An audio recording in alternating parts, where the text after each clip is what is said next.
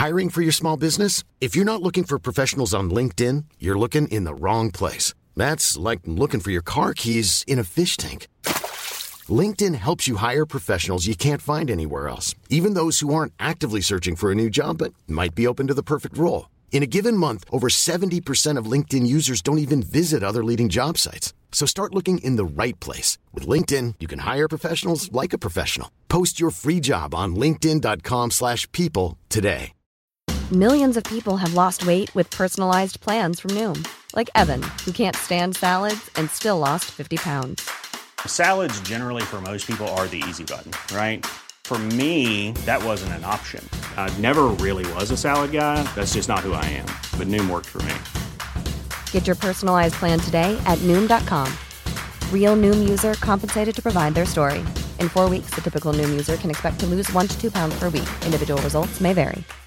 If you're looking for plump lips that last, you need to know about Juvederm lip fillers. With Juvederm Volbella XC and Juvederm Ultra XC, your lip look, whether it's subtle or bold, can last up to one full year with optimal treatment and no additional maintenance. Find a licensed specialist and see if it's right for you at juvederm.com today. That's J U V E D E R M.com. Add fullness to lips in adults over 21 with Juvederm Volbella XC or Juvederm Ultra XC. Do not use if you have severe allergies or a history of severe allergic reactions, or if you're allergic to lidocaine or the proteins used in Juvederm. Tell your doctor if you have a history of scarring or taking medicines that decrease the body's immune response or that can prolong bleeding. Common side effects include injection site redness, swelling, pain, tenderness, firmness, lumps, bumps, bruising, discoloration, or itching. As with all fillers, there's a rare risk of unintentional injection into a blood vessel, which can cause vision abnormalities, blindness, stroke, temporary scabs, or scarring. For full important safety information, visit juvederm.com.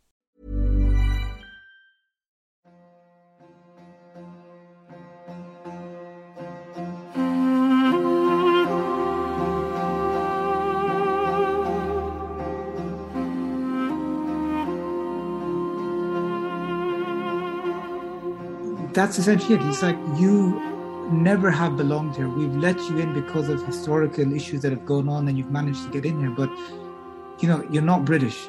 And don't ever feel comfortable in the knowledge in, in, that, you, that you're never going to be removed. Britain for the past 21 years has been overtaken by what can only be described as a national hysteria. The recent jaw dropping investigation by the New York Times serial podcast into the so called Trojan horse affair in Birmingham revealed how this hysteria translated into a deep seated national display of Islamophobia. If you haven't heard it yet, it's certainly worth a listen, but in many ways it no more than confirmed what the Muslim community already knows. We have become accustomed to hearing on an almost daily basis lazy and malicious tropes about an Islamic threat, dressed as thoughtful research and media analysis. At the height of the war on terror, there was a bipartisan consensus with both Labour and a Conservative Party queuing up to talk with infantile rhetoric about the end of multiculturalism, the so called Muslim problem in our midst, segregated communities, entryism, and Islam's inability to modernize. Listeners to this podcast will note from discussions with previous guests an anti Islam industry has developed with academics feeding think tanks and in turn feeding journalists and politicians. All complicit in nurturing an atmosphere and language to enable some of the most draconian anti terror laws in the Western world. Even the United States was unable to pass a fraction of what repeated British Home Secretaries have called for. This is not merely a Conservative Party problem or one limited to the right wing press. Islamophobia pervades British public life. As Baroness Sayeeda Warsi recently said, Muslim hatred has passed the dinner party test as an acceptable form of conversation. My guests today have been for the past 20 years at the forefront of pushing back against the security state. Fahad Ansari is a lawyer and public activist who, in his professional career, has defended many Muslims who have fallen foul of Britain's nationality laws, including very high profile cases of citizenship deprivation. he recently won a landmark case of a British Muslim of Bangladeshi descent who had his passport unlawfully revoked whilst visiting his wife in his father's country. Fahad regularly appears on national and international news channels and is called upon to provide expert evidence to international institutions. Dr. Rob Faure Walker is an academic and author specializing in critiquing Britain's anti terror education policies, also known as Prevent. He has recently published a brilliant book looking at the language of extremism and radicalization and became interested in the subject after his experience in an East London school where he witnessed the detrimental policies of the state on young Muslims firsthand. I've just ordered your book, uh, Rob, actually. Oh, great! Thank you. I, I, said I need to read this, especially I, I was listening to the the, um, the Trojan horse stuff, haven't yeah. yet, but I said, you know, I, have got to read Rob's book now to link in. yeah, well, it was all it was all very. I mean, that's sort of. I mean, it, it was all. It's all very close to home, and I, I really.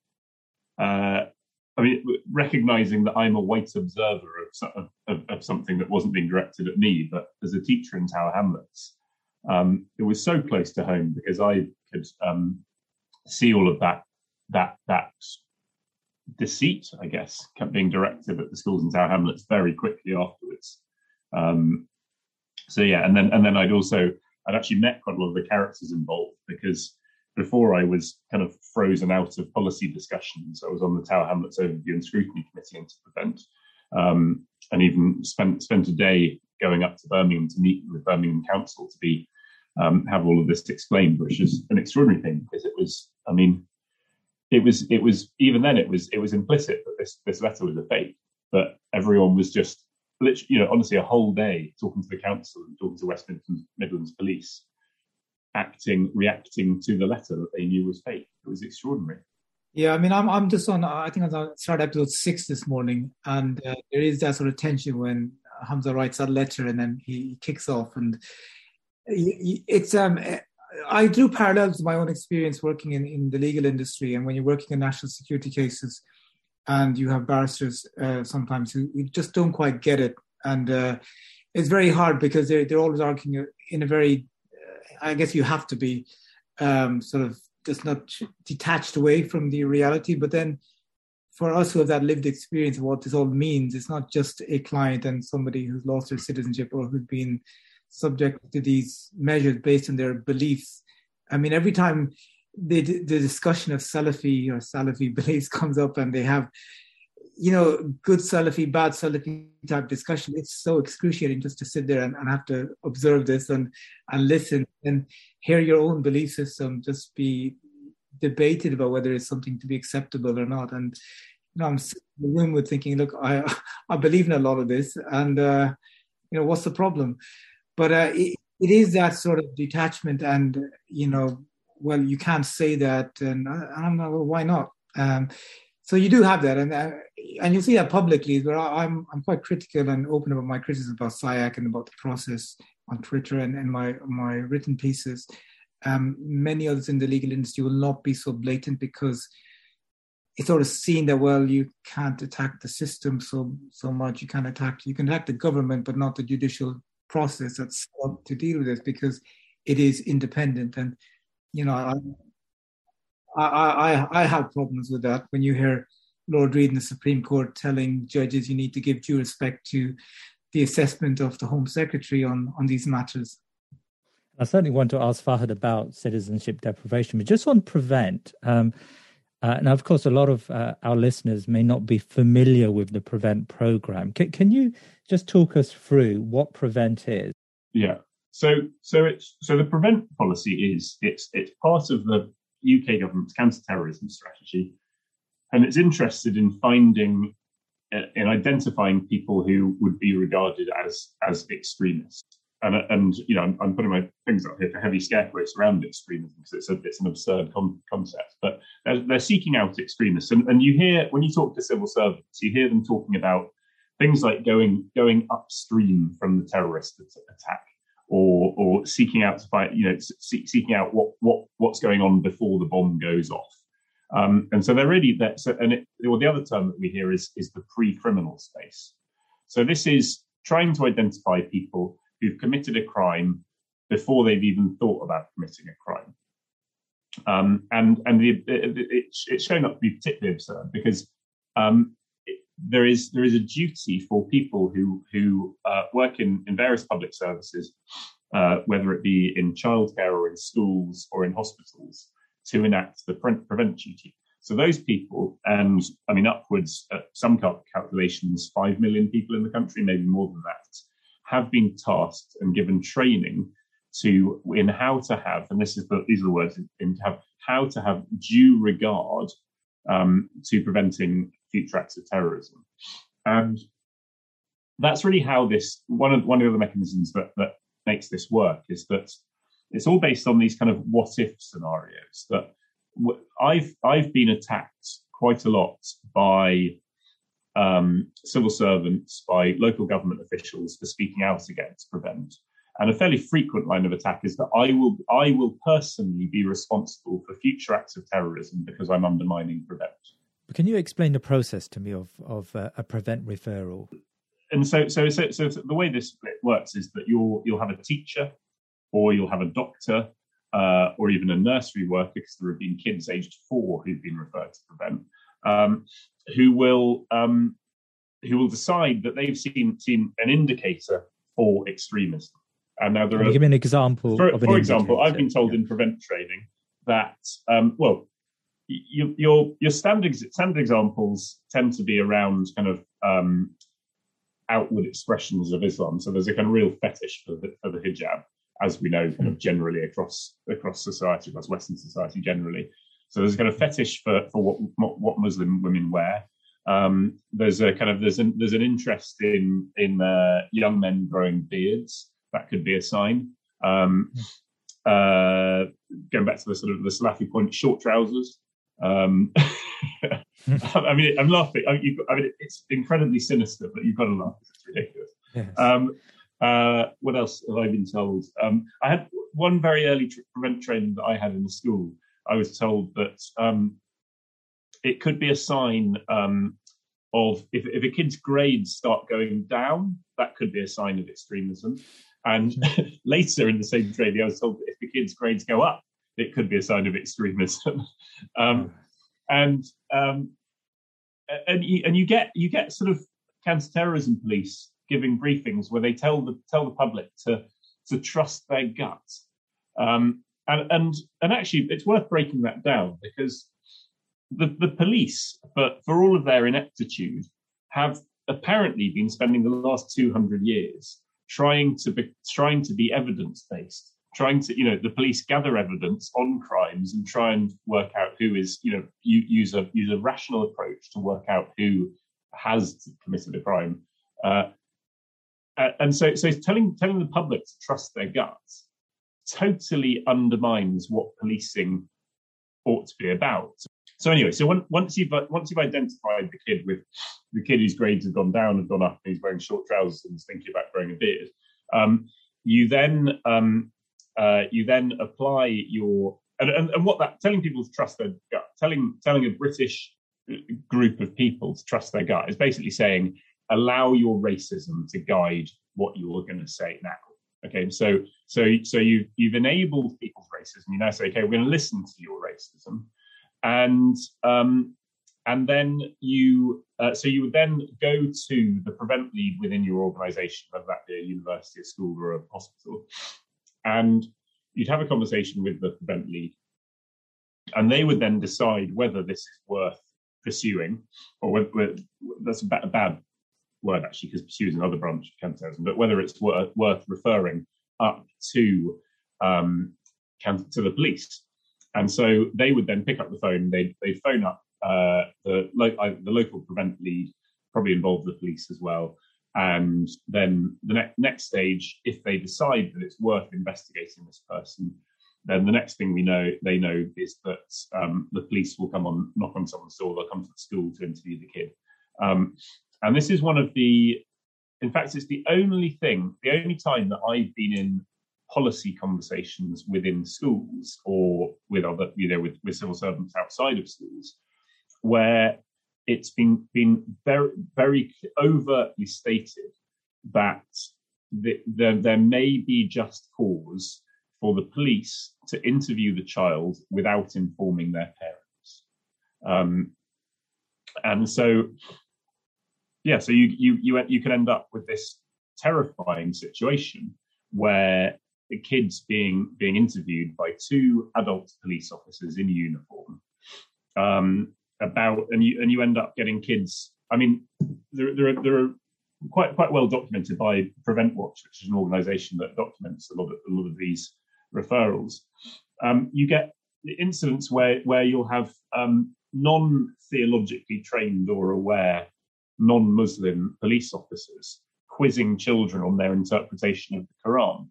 Um, and again, kind of bringing it back to the Trojan horse, it doesn't it doesn't really matter that this is all ridiculous. Um, it, it, it just it just sort of serves. There's enough bureaucracy around there to justify this direct oppression of, of of young young Muslims, but also you know obviously this is this is also played out with adults uh, through doctor surgeries and things like that. I, I, I want to uh, qu- quickly bring Fahad in here because Fahad, the argument from the government is that uh, this is, uh, you know, it's it's a it's before any legal proceedings take place, a pre-criminal space. Um, from a lawyer's perspective, I mean, so so in in essence, even even according to uh, what what has been just laid out there by Rob, um, you know, at best there's a conversation with some police officers or for some with some prevent officers. And you know at best uh, if that person is on this continuum uh, he or she may uh, may be uh, may may be convinced not to uh, pursue uh, their their so-called ambitions extremist ambitions. So what's the harm if it's if it's a pre-criminal space? I mean what's your thoughts on that fahad? I think rob alluded to this at the beginning that as a teacher he was effectively doing prevent work without without the toxicity of prevent around it, where his students, if they were concerned about political uh, events around the world, or if they had a desire to travel abroad to engage in violent conflict, they would discuss it with him, and he would uh, give them his risk assessment and tell them whether it was a good thing or a bad thing. And they've had that discussion. Um, when you bring put on a statutory footing and you bring police officers in and you bring the whole militarized arm of the state, you sort of take away that um, that cooperation, that trust, that confidence, and you are treating people as suspects and as criminals before they've actually um, done or anything. It's essentially thought crime what, what you're dealing with and in fact, it's not even thought crime. It, it's it's a process of getting to thought crime because it's criminalizing that thought process itself. Um, so that just goes towards the effectiveness, effectiveness of it. As Rob said, his students following prevent clammed up. They don't speak, they don't talk to him anymore, uh, as he may have done in the past, because they feel then he's got an obligation to go to the police or the authorities about this, and then get completely devastate and destroy their their lives, their futures, their careers, everything they've, they've dreamed of. Um, so an, an effective it doesn't work. Uh, on a legal basis, obviously, once it's put into to statute and it's law, then then it is a lawful duty, and it, would be unlawful not to do that. But uh, ultimately, as as a going back to you know first principles here, is that it does it does it does it does it lead us to a safer society? Does it lead us to uh, to protect our people from getting involved in what quote unquote extremism. Um, and my, my point is, it doesn't. It just drives people in the other direction. Um, we have a criminal justice system. We have the broadest anti-terror laws and powers in the Western Hemisphere. We have powers where you can successfully arrest, charge, and prosecute and convict an individual for downloading a map or for booking a, a plane ticket to Turkey. And yet, if that's not, I mean, not bad enough, but then you want to basically criminalize somebody for even having the thought of downloading that map or thinking of going to Turkey or expressing a, a viewpoint about the political situation. I mean, just yesterday, um, I read these headlines about um, Nadhim Zahawi, the education secretary, saying that children shouldn't be criticizing Boris Johnson in school. I mean, how ridiculous a society are we going? I mean, it is laughable. At the same time, this is the, the, the path toward authoritarianism, where the education secretary is saying that children should not be criticizing the prime minister in school. Yeah, I mean, that's I saw that yesterday. I mean, I'm laughing because uh, uh because it is ridiculous, and it, but it's I'm also sort of laughing nervously because it's terrifying. It, it really is terrifying to you. I mean, my understanding of being a teacher was that I was a big job was to teach the children to be critical of the state. I mean, that's that's got to be fundamental to any education process. And and actually, I mean, not not wanting to go into kind of the ins and outs of, of British education policy over the last 20 years, but we have seen this shift away from that. Um, there's been a very you know very hard shift under well, not not surprisingly, led by Michael Gove, who was the he, he was the ringleading politician around the Trojan horse affair. Um, but actually, just just on, on the talking about um, how prevent disrupts what was disrupts the work that they're that they're already trying to do in terms of kind of having these conversations and and, and protecting people from making bad decisions. Um, I, I want to just pick out one very specific example from from the kids I used to teach, and that was um, so I did end up after I then started speaking out about Prevent. A lot, a lot of kids started coming and talking to me a bit more about their frustrations with Prevent. Um, so in a way, for me, those conversations opened up again. Um, and and in fact, I ended up I I'd often have I'd have kind of whole lunch times where I'd have kids that I'd never met before. So I taught in a large school about two thousand children, who'd come and knock on my classroom door and come and talk talk to me at lunchtime about about their frustrations because there wasn't really anyone else in the school who they they trusted to talk about from them. Um, uh, and that and actually, that's that's an important point actually because that's despite a significant proportion of the staff body of the school being Muslim. So e- even amongst Muslims, it, it silences debate. Um, and and I you know I've had this conversation with with you know with with with you know thoughtful Muslim teachers with imams who found it difficult to have those conversations because of prevent. Um, and um, so spe- spell that out. Why? Why would a Muslim teacher say, you know, you're a Muslim student, you um, uh, you're confused about the world. Why wouldn't you approach a Muslim teacher and uh, to talk about your thoughts? Because and... because this, I mean, this is the again, this is uh, yeah, it's interesting this this point that it's important to talk about the the kind of power structures that are innate in French. So first of all, you've got the legal duty. So there's a legal mm. duty for teachers to follow prevent. So they have to, right. if they if they see a sign of extremism, they have to report um, report report the student. Um, now, bear in mind that report. I suppose there's there's a, there's a way that enables them to do that without with, without where and, and perhaps fooling themselves they're not not causing so much harm is that the first point of referral is, is a referral within the organization, so within the school. So it might just be a conversation with another teacher.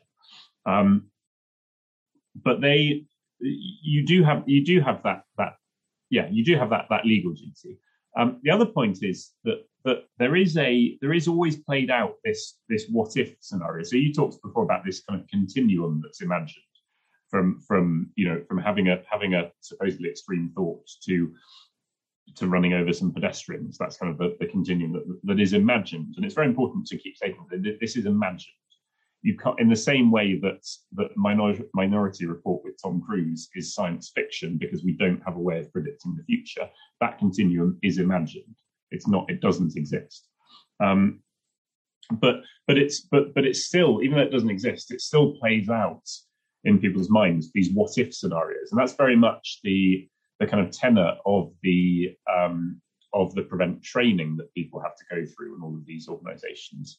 Um, and also, if you question prevent, as I have a lot, as I said at the start of this this conversation, you question prevent, you you find yourself frequently told that you will be responsible for future acts of terror. So there's a real there's this this kind of national security what if scenario. So if what if if you don't if you don't report that child who's who's now started praying five times a day, um, then then then then they go off. They they commit an act of terrorism.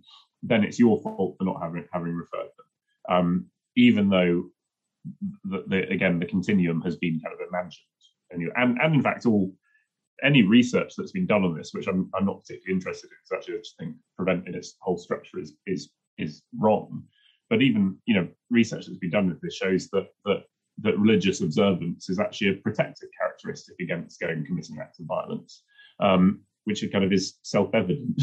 um, but um, going back to the the, the a, a, very specific example around how this affects children is that in those conversations that I then started having with kids who were critical of Prevent, um, one child that I knew quite well um, came to me and he said, he said, I just want to get this off my chest. I want to talk to you about what's been going on for the last six months. And what had been going on for the last six months is that this is back in, I guess, about 2017. Um, and it was a time when there was, you know, to be to be fair, on kind of pro-government people, there was at the time quite a lot of kind of like Call, Call of Duty type aesthetic ISIS propaganda was going around on social media. Um, you know that let's recognise that that exists, um, and and so so yeah, so those aren't where So Call of Duty being this you know online shoot 'em up, and mm-hmm. the ISIS propaganda machine, because they had quite a good media organisation, um, was creating kind of videos and uh, and memes that showed you know showed showed the uh, showed showed the Islamic State in a um, uh, with that kind of iconography, um, and that was that was trying to be used to encourage young young Muslims to travel there, young Muslim men. Um, anyway, this kid that I was came to talk to me said, "I want to get this off my chest." Um, we have him and four mates have spent the last six months worried about a friend of ours because he's been spending a lot of time playing Call of Duty online, and he's also been looking at like at these videos. He's been sharing the memes on social media. Um, so so, but but we we we've been worried about him. The kid said, but we haven't been able to do anything. We haven't been able to contact any adults, and this this speaks to Muslims not being involved as well. We haven't been able to speak to any adults, so we haven't been able to speak to our parents. We haven't been able to speak to any teachers, because if we do, we know that they will have a duty to intervene and, and report this to the state, which, however much Prevent is dressed up as being this supportive program, it is not. In that instance, I've got no doubt that that child would have been charged. They would have had, I mean, Fahad would be able to say better what would have happened to them, but, but their life would have been ruined.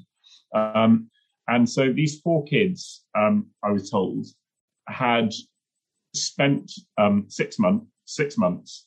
They'd together they'd drawn up a timetable every day of the week for what was happening after school without their friend knowing about it, without their parents knowing about it. They'd drawn up a timetable so that every afternoon after school, at least one of them or, or a few of them were taking this other kid out, their mate out to play football.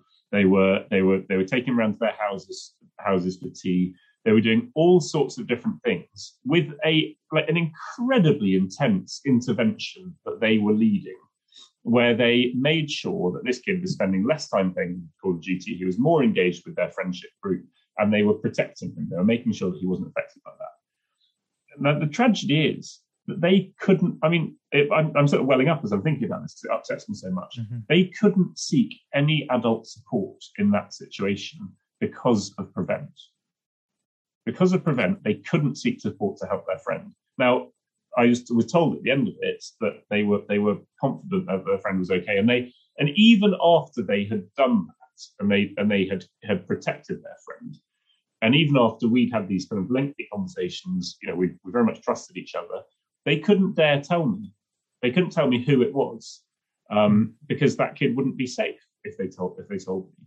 Um, and yeah, and it's just a tragedy. It's just, it, it's absolutely tragic, and it's. I mean, it just speak that story for me just speaks of how dysfunctional prevent is and how dysfunctional it is for a society to create something like but, that. But surely, I mean, Fahad, surely then the government, uh, there have been multiple reviews into prevent. Um, we know just from the statistics about the number of reports versus the number of of uh, referrals upstream and then criminal offences uh, that may be pursued as a result are, you know, that's it's disproportionate. Um, surely, then the government should have realised, would have realised that prevent uh, is a is a failed policy and it's not supported by large numbers of Muslims, uh, or do you feel that there is a a broader objective at play here, and, and it's really not about preventing extremism in inverted commas, but but something else that the government is trying to achieve? Um, I mean, it, it's clear, isn't it? it it's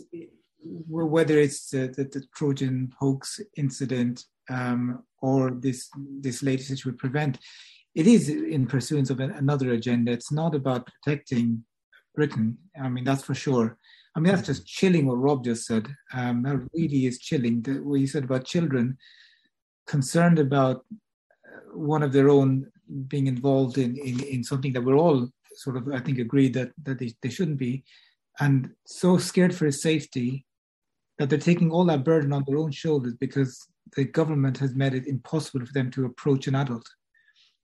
Um, and and, w- w- when I say that, uh, Jalal, about how it's not about protecting us, I've had clients who've been, um, you know, convicted of terrorism, and um, and when I, when I say terrorism, it, it's it's stuff about not about plotting anything. It's about stuff they said maybe 15, 20 years ago at the height of the Iraq War um, that you know they got done for inciting terrorism or glorifying terrorism, stuff like this. People who have influence in the communities and who got short sentences, but nonetheless they are considered convicted terrorists but who still have that influence amongst people in their communities and amongst youngsters in particular.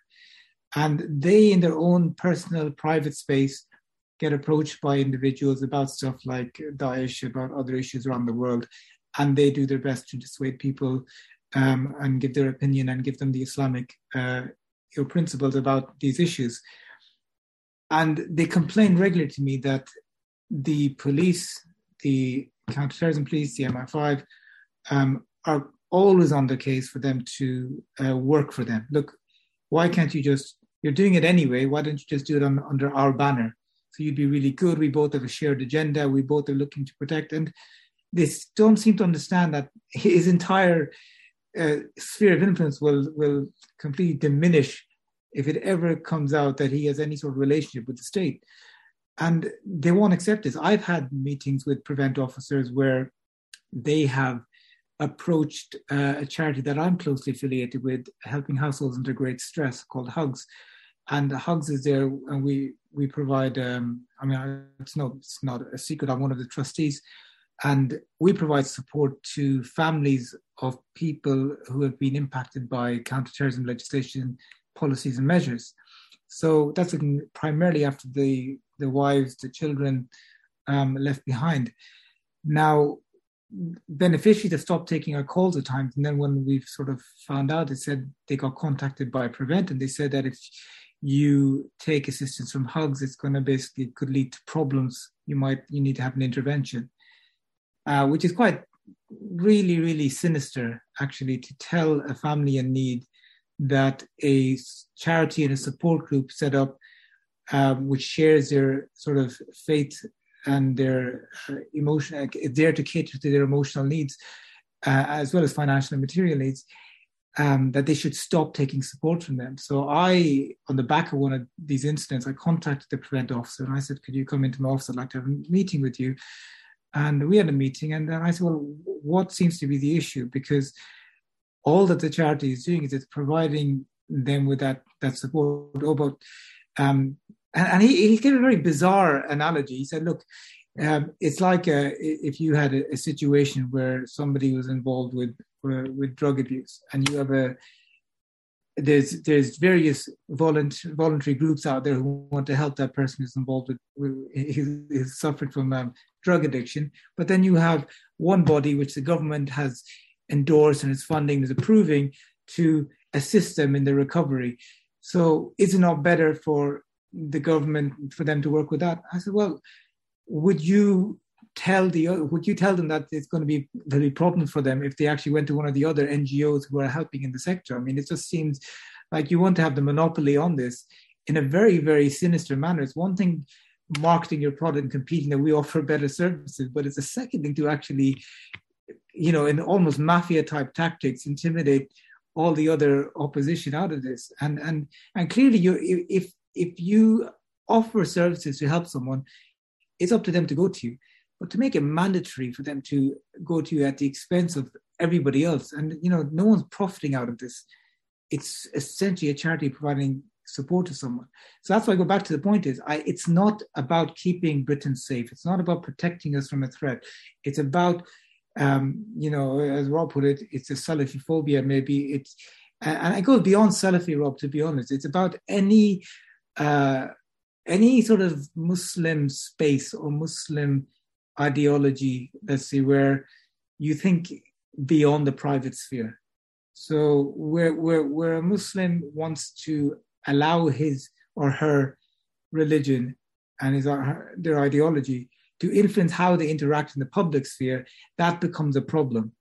So it's okay for you to pray at home, go to the mosque, fast in Ramadan, but the moment you want to bring that into the public sphere, whether that be uh, Ramadan policies in your office or in your school, or if it, it influences how you engage with the political system in this country or your thought about government policies at home and abroad, if that's influenced by your your your faith, then that's a problem, and that has become sort of the the the equivalence of extremism, whether they blatantly describe it as not. This is your your structural Islamophobia, which is at the root of all of this, um, and and they they they you know what they, they don't admit it. Uh, I think a point is coming where they will admit it, because they have no shame. this government lacks any shame, and it's one one one of the benefits of this is that it is completely. I mean, I I, I don't think they're they've been accused of lacking transparency. I don't think they're very transparent about how they feel about Muslims, about how they feel about the rest of the country. I think their behavior is is very indicative of of how they feel. You know, the reason that they want the the they want people that hugs are helping to be to be with Prevent and not with Hugs is that is I think was re- revealed in that infamous um, Amber Rudd, Rudd question time response when I can't remember what it was what it was after, but Amber Rudd, who was the British Home Secretary a few years ago, who got got slightly flustered in a in a an online panel show, uh, sorry, in a TV panel panel show, and and said that Prevent is where we get the intelligence from. That's I think that's her exact was her, her exact words. Um, and I think that I think that really does reveal what's actually going on here. You know, we're told frequently that Prevent is separate from security services. Prevent is not is not an intelligence gathering tool. That's clearly a lie. I mean, it it, it, it clearly is um, an intelligence gathering tool, and that, and that's why the government wants people to be going through Prevent. What you know. Um, but in terms going going back to, the I wanted to address a couple of points there. One was the the failed policy, and the you know Prevent is a failed policy on the terms that it is described, but I think it actually works perfectly for what it's meant to do. And what it's meant to do is it is meant to uh, it's meant to define bad people and show that the government are opposed to them, are being tough on them. I, I'm I'm interested in in drawing parallels between your work, uh, uh, about on, on, prevent and, and the research you've done, and and of course uh, the Trojan horse affair that we uh, we talked about earlier. Um, and and your last comment there. I mean, do you feel that there is a a very overt policy to to almost mute, to self censor, uh, to create self censorship within the Muslim community, but also to mold the attitudes of Muslims, in particular young Muslims, in in terms of how they should represent themselves in the public sphere. So if, for example, Muslims, you know, in the case of, of Birmingham, Muslims, uh, they they come together and decide that they're going to uh, turn around their local schools on, and they have an, an Islamic ethos and they want to inculcate an Islamic ethos as a means to improving the educational outcomes of of their young of the, of the young uh, boys and girls in in uh, young pupils in these schools. If that is untenable, then within time the Muslim community would have to strip its its public um, uh, connections with Islam in order to uh, in order to hmm. achieve their interests in in in British society. And and and how much can we can we argue that this is an explicit um, uh, objective of policies like prevent? That's i mean that's the the, the, the interesting point there is is is, is it explicit? Um, and I suppose it is because David Cameron, the former British Prime Minister, gave numerous speeches where he talked about um, you know the death of multiculturalism. Multiculturalism, you know, is, is, a failed experiment with sort of with the kind of the kind of phrases that he was using in his speeches. Um, so yeah, I think I think that I think you're probably probably right there, and we that talks to notions of kind of the good and the bad Muslim. The good Muslim being being you know Muslim who doesn't who doesn't um, I guess doesn't doesn't doesn't carry visible characteristics of their faith, doesn't uh, express their faith in public forums.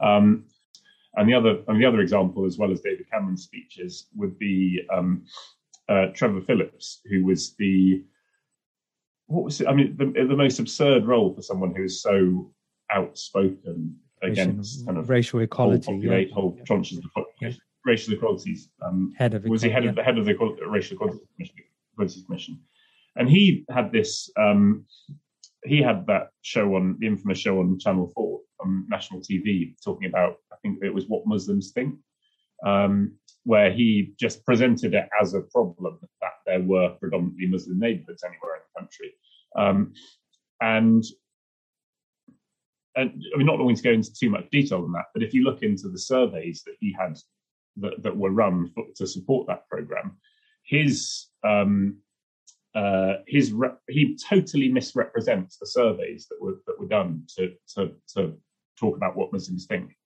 Uh, he sort of he he does things like he cites how many Muslims uh, support um, violence against the state, so what we would call active terrorism. Um, if you look, if you dig into the data, because it's the, the survey, the surveys are published. In fact, Muslims are the cohort within that survey who have the least support for violence against the state. Um, yet he just quotes that out of context to show that, that they do. But that's that's kind of kind of an, an aside. Um, but, but Fahad, I, I, mean, I would like to to to bring you into into this part of the conversation uh, because you've got connections within the Muslim community. You've uh, you've um, worked, as you said, with Hugs and and um, uh, and are connected to organisations like Cage, and you write for for multiple Muslim uh, news organisations. So in a way, you've got you've got your your finger on the pulse, and you know what's happening. I mean, you in your in your observations, do you feel that um, the Muslim community are falling prey to, if there is an objective, to mute and to mold the attitudes of the Muslim community that uh, you know the the type of activism uh, you and I uh, probably remember in, the, in you know the early days of the war on terror, uh, where where Muslims were were ready to demonstrate and and to protest against the war in Afghanistan and Iraq, is that type of of of disciplined Islamic activism on the decline, and can you blame then um, these policies like Prevent for for creating that? Uh, that lack of of um, of a pushback against uh, against you know foreign policy and, and other uh, government interventions that harm our community. If you think back to the kind of uh, campaigns and activities the Muslim community were collectively involved in, I'm not talking about any specific organization or group, but there was a lot of collaboration um, and a lot of collective activism um, in the early years of the war on terror, I would say up to the the London bombings. I think those four or five years uh, were quite quite groundbreaking. The kind of stuff that was being done, the kind of stance that was being taken, even after Tony Blair delivered his rules of the game have changed speech, where and Charles Clarke, the then Home Secretary, talked about, you know, this is 2005, six, no compromise on the caliphate, on Sharia law, as he put it, on, on these issues. Um, so that that's sort of the dynamics. And, and we came together and there was open letters signed by, you know, I think the, the one I remember clearly was signed by about 40 Muslim organizations and personalities from across the spectrum uh, of political thoughts uh, across different sects came together to say, well, th- these are our red lines and we're going to push back on these. Now, today you, you try to see that list of organizations and who would actually sign up to it today publicly. It's going to be very very difficult. And the the net effect of this is that when you get groups like cage who are still carrying on that struggle and carrying on that fight according to what everybody was on 15, 16 years ago, they become sort of marginalized and looking like um, the odd ones out, that these guys have something different, whereas everybody else is either silent or complicit. And while even privately people have said to me, well, we really support what Cage does, but it's just not, it's not wise to go out there and say this publicly anymore. This isn't 2004 anymore. This is, you know, 2020. Things have changed. Um, we support it, but we can't publicly support Cage. And, and you get that, well, well, why not? And this sort of, sort of, it's, it's um, you know, Rob better at, at, at, words than me, but he had this sort of split personality where you are privately egging on Cage, saying, "Yeah, we hope they win in this challenge, and we really support their challenge against William Shawcross and everything else they're doing." But we can't publicly say that, and we might even publicly denounce them because we need to save our own skin. Um, and we won't do anything even to to that might look like it's in line with the Cage sort of campaigns or agenda. That is extremely damaging, and I do blame this on primarily on on, on prevent and, and this whole agenda because because it's so broad and because it's so vague, people are so afraid of falling foul of it that they end up self-censoring, um, and and not you know even where the the government hasn't given a list of, of, of speakers that you're not allowed to have, people will think, well, we think he said something that's controversial, and the government might think it's controversial. We're not going to actually have them on our platform. Um, so you have that where where we are censoring ourselves more than the government. So even recently, when this whole debate kicked off about deprivation, and simultaneously you had the proscription of uh, the Hamas political wing, um, happened around the same time. And there's such a huge discourse in the community, and people, senior members of the community, which you know, were coming and asking me questions like, "Look, can I travel? Um, would they take my citizenship when I'm abroad? I'm going to uh, Turkey or I'm going to Pakistan. Um, I've said this thing about Palestine in the past. Um, there's a demonstration uh, against citizenship deprivation. If I attended, will they take my citizenship away? And I'm just completely baffled because the people that I looked up to for inspiration, you know, many years ago, and now they are sort of so risk averse in a way that even the legislation if you interpret it to its broadest, could not be possibly used to stop you. Now, these people are in senior roles, people look up to them, go to them for advice. And that's the kind of messaging that they're spilling over to their crowds. I mean, it it's really terrifying prospect as, as a father for me to think about what kind of Islam and what kind of self confidence as Muslims my kids will have growing up, because inevitably they're influenced by the communities they're raised in and by what's around them. So you've raised the uh, the uh, the current uh, borders and nationalities bill that's going through uh, Parliament, and that's been uh, that's attracted a lot of uh, attention, especially in the Muslim community, but also in the wider, I think, wider ethnic minority communities across the UK. Um, I know that there was a, a, message sent out, for example, by the Sikh community about how problematic this bill is. Now, um, uh, the, the, the clause of the bill that uh, makes it easier for the Home Secretary to deprive citizenship has really come under focus. Uh, you've argued, Fahad, that um, uh, contrary to popular opinion, this provision to deprive citizenship has been around for a long time and it has been used countless times. I know you, as you're, you're a, a lawyer that uh, is uh, you know, uh, regularly, I suppose, have uh, as clients who who've been deprived of citizenship. Can you just talk me through uh, this law and what it entails, and what the government is intending to do through this new bill that the government doesn't already have in terms of provisions? Okay, so if you could indulge me and, and then just give me a few minutes, and I'll, I'll, i think it's important to understand the background to where this comes from. Yeah.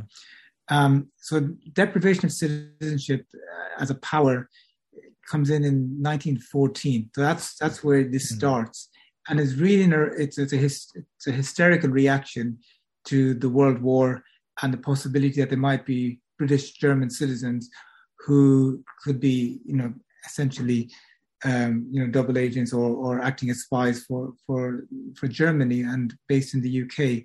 So So that's the first point where it comes in, and it's used for that specific purpose to strip away citizenship from dual British German nationals during the war. Um, thereafter, it, it, remained on the statute book to, to and it's, it's, it's rarely used, I think, on 10 occasions thereafter. Then between 1973 and 2003, three decades, there's not a single incident of an individual being deprived of their citizenship.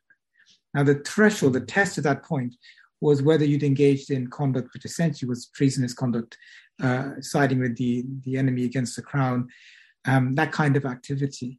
Now, bear in mind, this is the height of the, the period of the Cold War.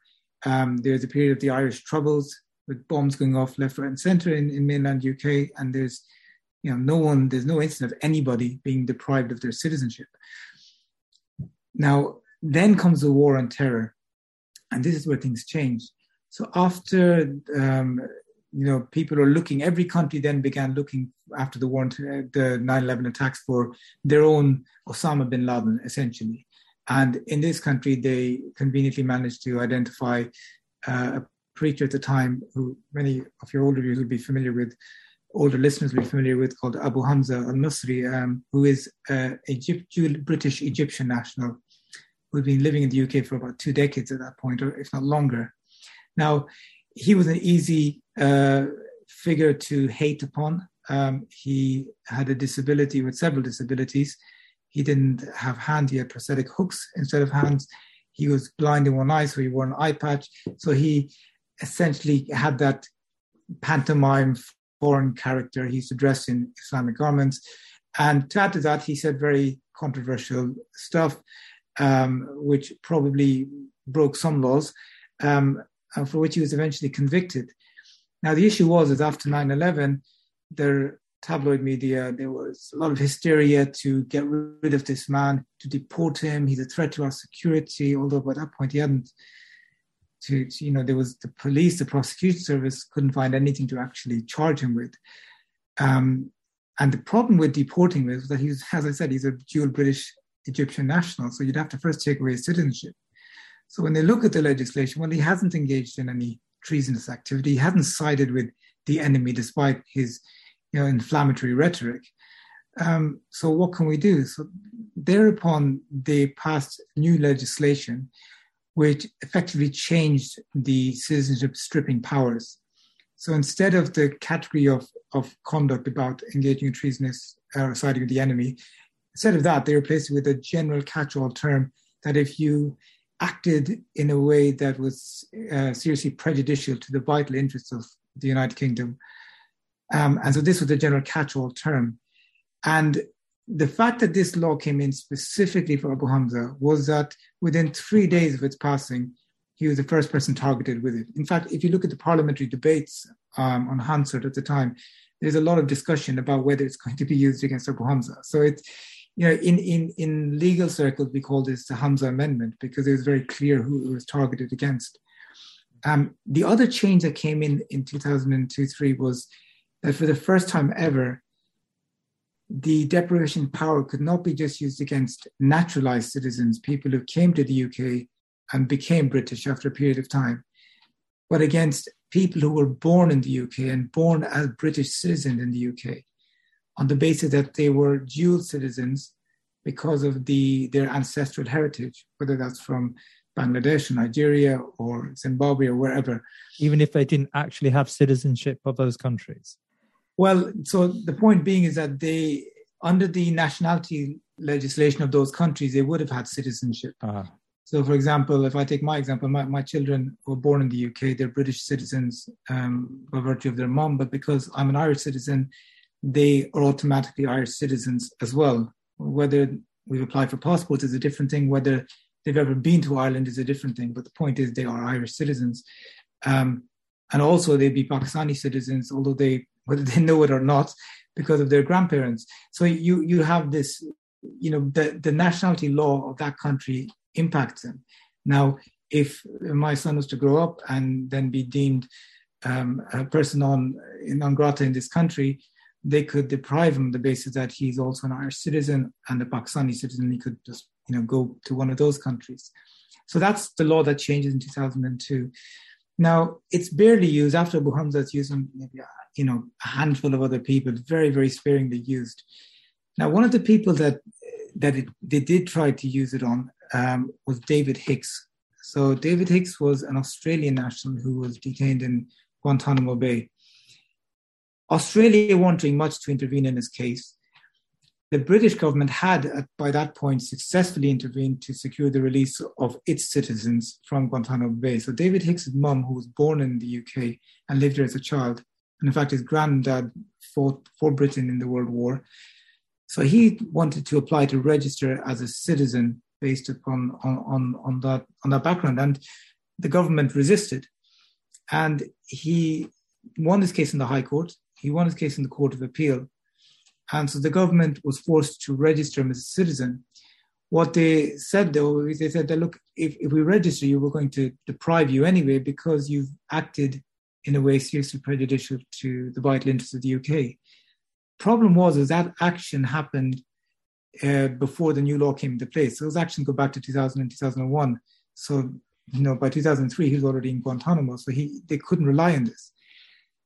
Meanwhile, while this legal battles are going on, they're fast tracking new laws into place, which is the 2006 Act. And what this does will changes the test completely to, and this is the one that's on the books at the moment. If you, if the Secretary of State uh, believes or assesses that uh, deprivation is conducive to the public good. That's a very broad, broad thing. There's no definition of this on the books. It's all up to the Secretary of State. So literally, by the, by the time his citizenship, he's registered as a citizen because they lost the, the two cases in the, in the courts. Within two hours or three hours, they've deprived him again under the new laws, saying that now we believe that you're, it's, it's conducive to the public good. So he was a citizen for all of like two or three hours, and then they deprived him. Um, it is a case of the government, you know, losing cases in court and then throwing its, you know, toys out of the out of the pram um, in a fit and um, bringing new laws into place. Now, this new definition of conducive to the public good, the current government has defined this in its policy as encompassing everything from treason to national security to serious organized crime and to what they term unacceptable behaviors. So you can see how broad that is. Now, um, there is one provision of international law which the UK subscribes to is that you cannot deprive somebody if it means it would leave them without any nationality, it would leave them stateless. That would be illegal. Um, in 2014, there was an Iraqi man, a dual British Iraqi national, Hilal al Jedda. He got um, he was caught in Iraq and they wanted to take away his citizenship because they said he was involved in, in activity against the British government or the British army in Iraq. When it came to taking away his citizenship, at that point, he didn't have Iraqi nationality at that point. So they deprived him. He said, I've been left stateless. And the case went all the way to the Supreme Court. And the British government said, well, he used to have Iraqi nationality, so he can apply for it again. And the Supreme Court said, well, that might be the case, but at the moment, he's he's stateless. When you make your order, you've left him stateless. So, having lost that case, they brought in a new act in 2014, which allowed them to take away the citizenship of naturalized citizens, even if it left them stateless, as long as they could, they reasonably believed they could access another citizenship in the future. Um, so now this is basically the, the way the government is reacting each time. Around this time, 2013 14, the deprivation the use of the deprivation power increases significantly to the extent that in 2017, 104 people in a single year are deprived uh, by Amber Rudd. The current clause, what they're seeking to do, uh, come is to take away your citizenship without giving any giving you notice, without telling you that they've deprived you of that citizenship. And this again comes because they lost a case um, in the High Court, and and more recently, they've lost the appeal as well, the Court of Appeal, and this involves a lady in the Syrian camps who's named as D4. Now, D4 uh, claimed her lawyers uh, contacted the Home Office or the Foreign Office to ask the Foreign Office to help repatriate her to the UK.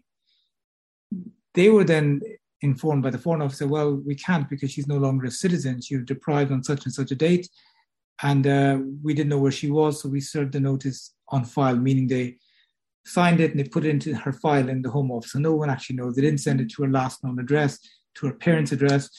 They knew she was in the camps. They could have served it on the Kurdish administrators, but they didn't do that. So she successfully argued, well, that's not notice. Um, you know, and and I've won my case, and she, I, I, should win my case because the deprivation order is null and void. And the High Court and the Court of Appeal have both said that what the Home Office is now, you know, it is unlawful what they've done because it's not notice. And if they do want to have this power, they need to legislate for it, which is what they're doing through Clause 9 of the Nationality and Borders Bill. It's, it's there for all to see. I mean, the, the judges have explicitly said what the, the, government is doing because it's a pattern, as you've seen. It's a pattern that starts with Abu Hamza and ends with D4 and will carry on. That every time they lose in court, they, they make things more difficult and they introduce more draconian powers. Now, in the point of basically whether we should be afraid, in one sense we should, because over approximately 500 people have lost their citizenship in the last 20 years, compared to zero in the previous three decades. Furthermore, the trajectory has gone something like um, it's an audio, so you won't be able to see what I'm doing, but it, it, it's it's increased rapidly in the last you know five or six years. That's where the bulk of the deprivations have taken place. When you look at uh, what we've been talking about extremism and how broadly that is defined, and how conducive to the public good in- includes unacceptable behaviors and serious organized crimes, you can see how you know this this power can potentially be used to criminalize uh, political expression of Islam to the extent that they will take away your citizenship. So it's it is time to be worried. I don't think it. I, I don't agree with the New Statesman assessment that six million people are going to lose their citizenship. Uh, I don't agree that we should now just refrain from being involved in any political activity and, and, and being ourselves.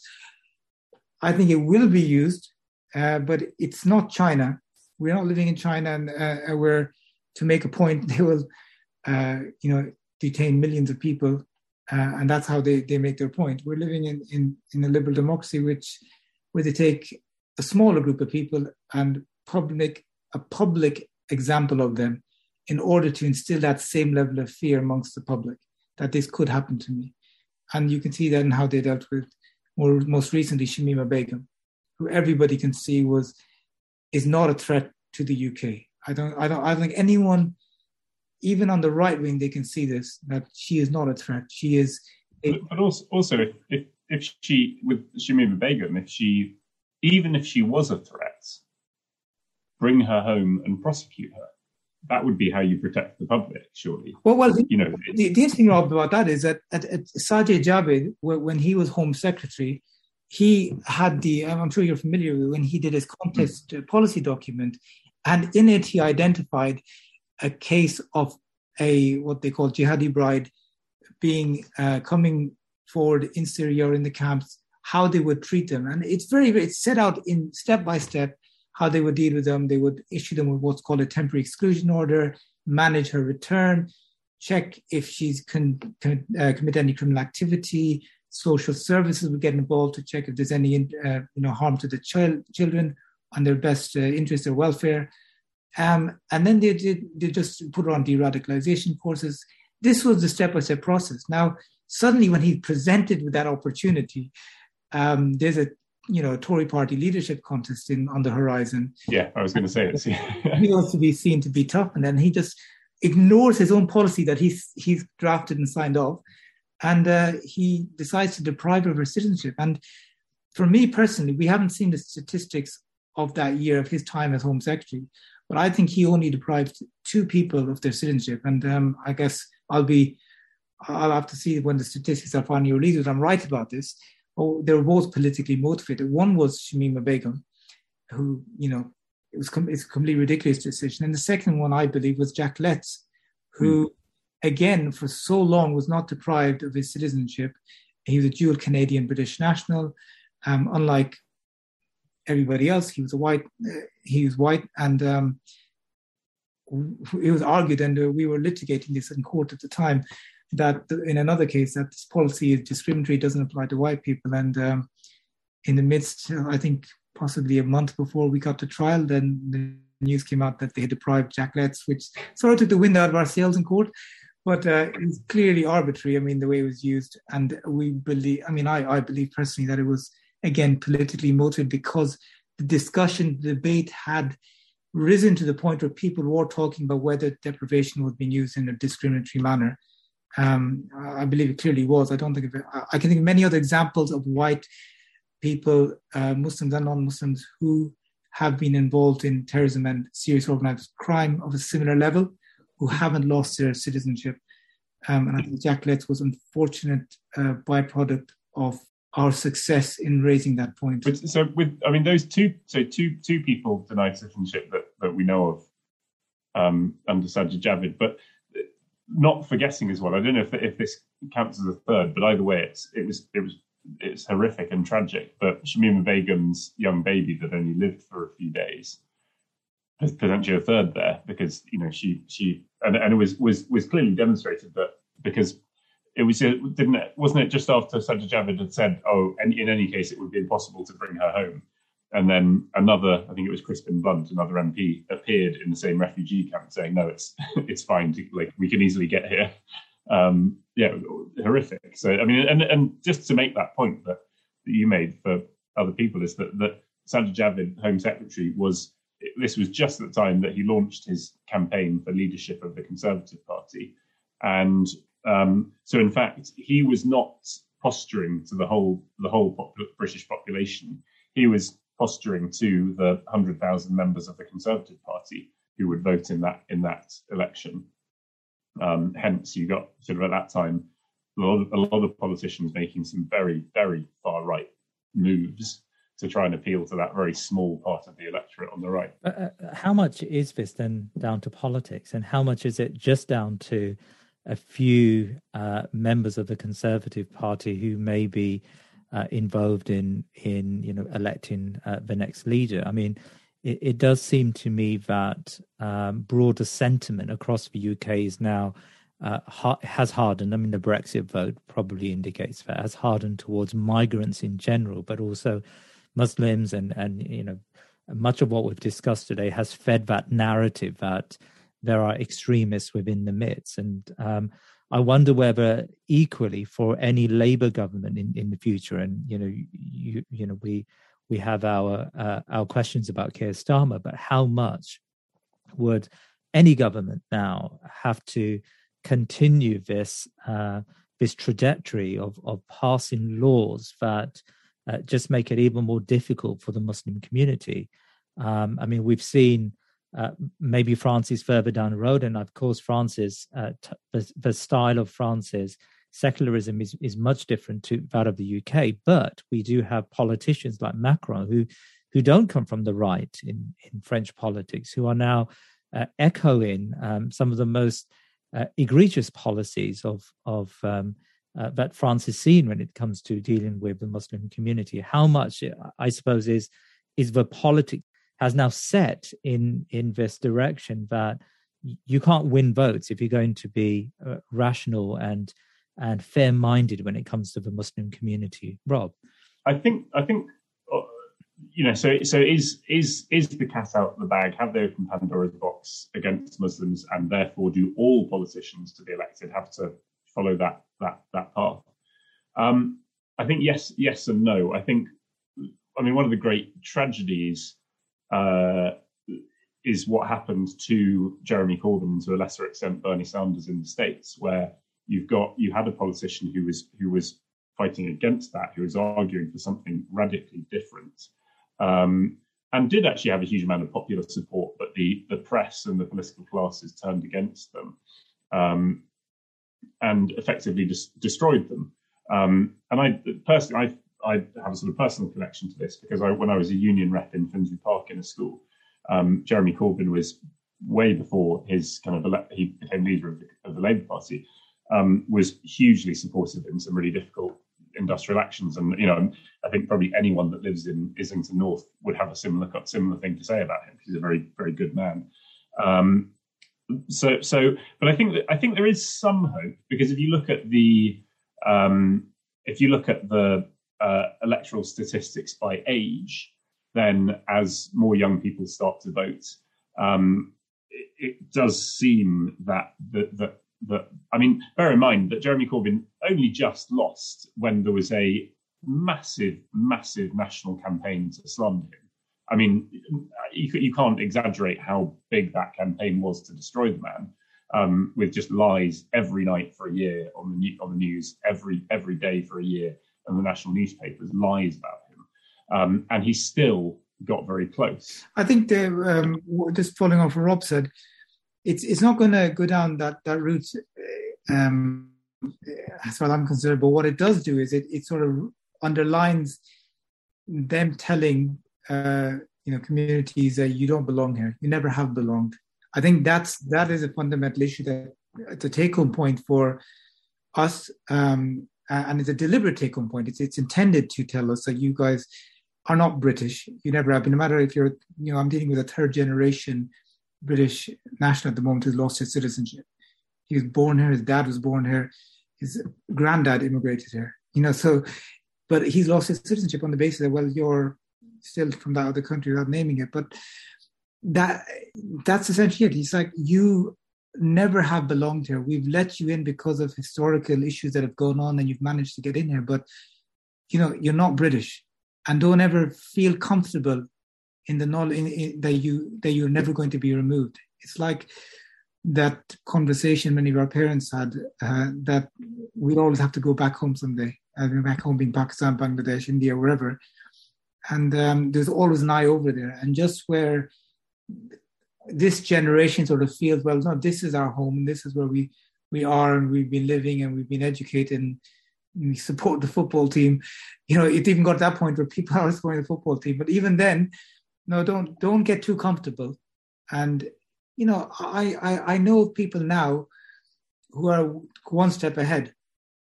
Uh, friends of mine, uh, people I know who have actually are buying properties, you know, in other countries, are setting up bank accounts, are putting in that contingency plan.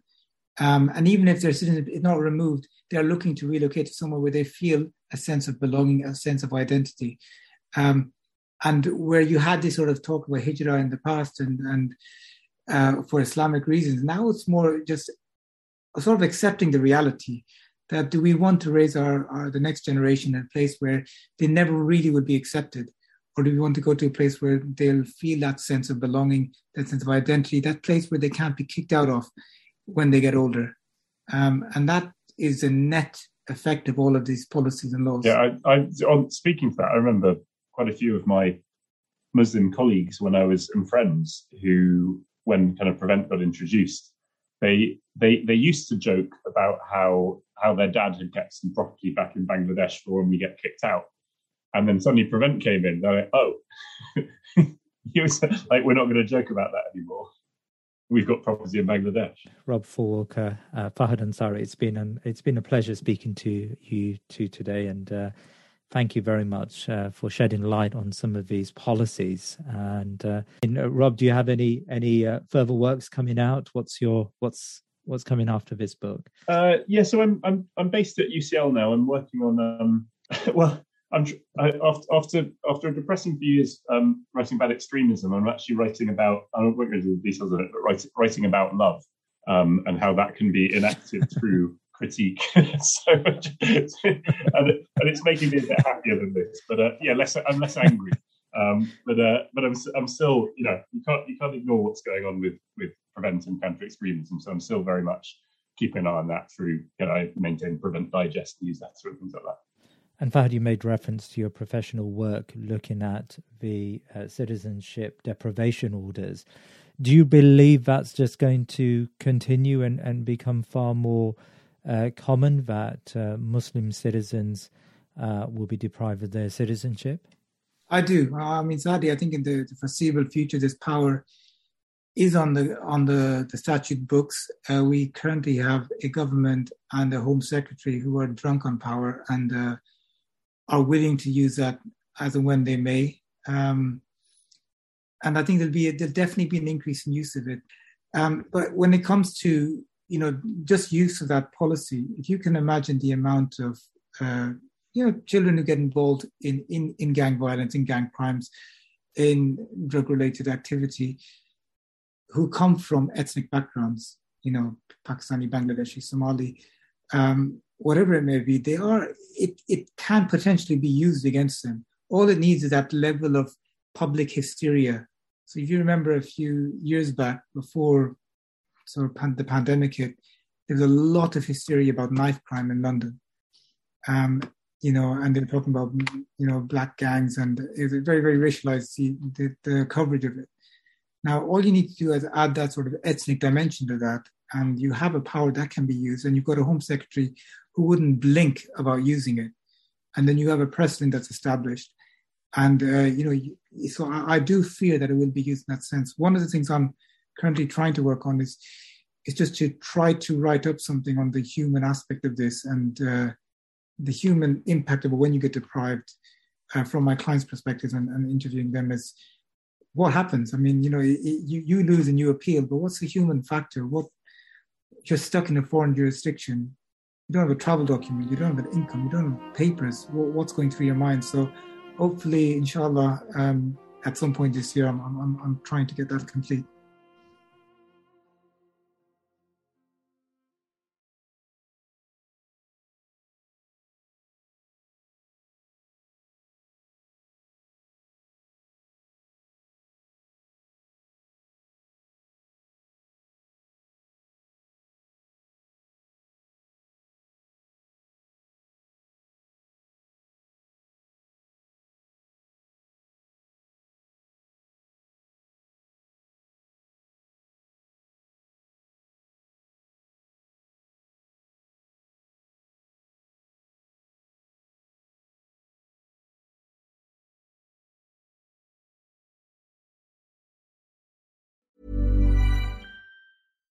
If you're looking for plump lips that last, you need to know about Juvederm lip fillers. With Juvederm Volbella XC and Juvederm Ultra XC, your lip look, whether it's subtle or bold, can last up to one full year with optimal treatment and no additional maintenance. Find a licensed specialist and see if it's right for you at Juvederm.com today. That's J U V E D E R M.com. Add fullness to lips in adults over 21 with Juvederm Volbella XC or Juvederm Ultra XC. Do not use if you have severe allergies or a history of severe allergic reactions, or if you're allergic to lidocaine or the proteins used in Juvederm. Tell your doctor if you have a history of scarring or taking medicines that decrease the body's immune response or that can prolong bleeding. Common side effects include injection site redness, swelling, pain, tenderness, firmness, lumps, bumps, bruising, discoloration, or itching. As with all fillers, there's a rare risk of unintentional injection into a blood vessel, which can cause vision abnormalities, blindness, stroke, temporary scabs, or scarring. For full important safety information, visit juvederm.com.